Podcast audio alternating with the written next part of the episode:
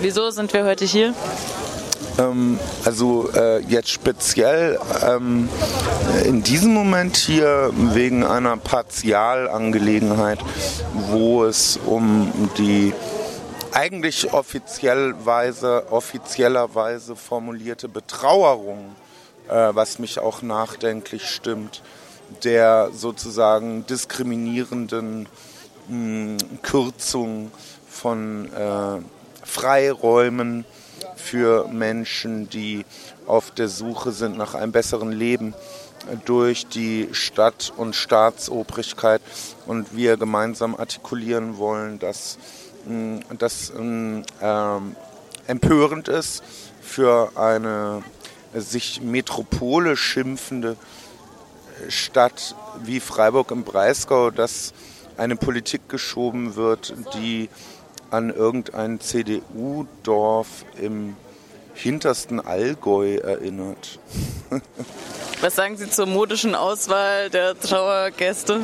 Überraschend wenige Menschen tragen schwarz. Was ist mit Freiburgs Trauerkultur passiert? Ja, schön, dass doch ein paar Leute gekommen sind bei dem schönen Wetter. Ich stehe jetzt heute hier für den Clubkultur e.V der sich damals, oder was heißt damals, letztes Jahr gegründet hat, als aufkam, dass das White Rabbit wohl schließen muss. Und wir haben es uns damals zur Aufgabe gemacht, für einen möglichen Erhalt des White Rabbits zu kämpfen. In welcher Form das auch immer war, stand damals offen. Zum Schluss haben wir dafür gekämpft, dass wir das mit einem Betriebskonzept übernehmen können. Haben uns dann an der lieben Alpha MBH die zwischengeschaltet ist von dem Besitzer dieser Räumlichkeiten, die Zähne ausgebissen. Es kam sogar so weit, dass unser Bürgermeister Martin Horn einen Brief an diese Firma noch geschrieben hat, darum gebeten hat, diese Nutzung durchzuführen. Hat leider alles nichts geholfen. Das White Rabbit ist jetzt Geschichte.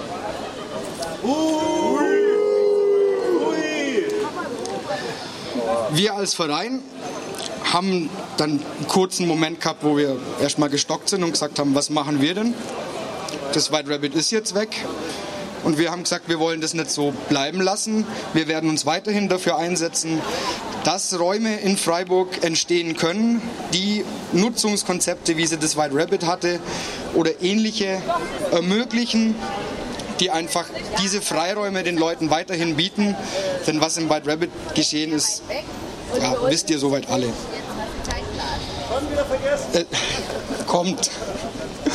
Ähm, glücklicherweise hat es von städtischer Seite für den Verein ein ganz offenes Ohr gegeben. Wir sind inzwischen mit vielen verschiedenen Institutionen im Gespräch, auf Raumsuche für verschiedenste Zwischennutzungen oder auch Räume, die eventuell das ganze Konzept weiterleben lassen können.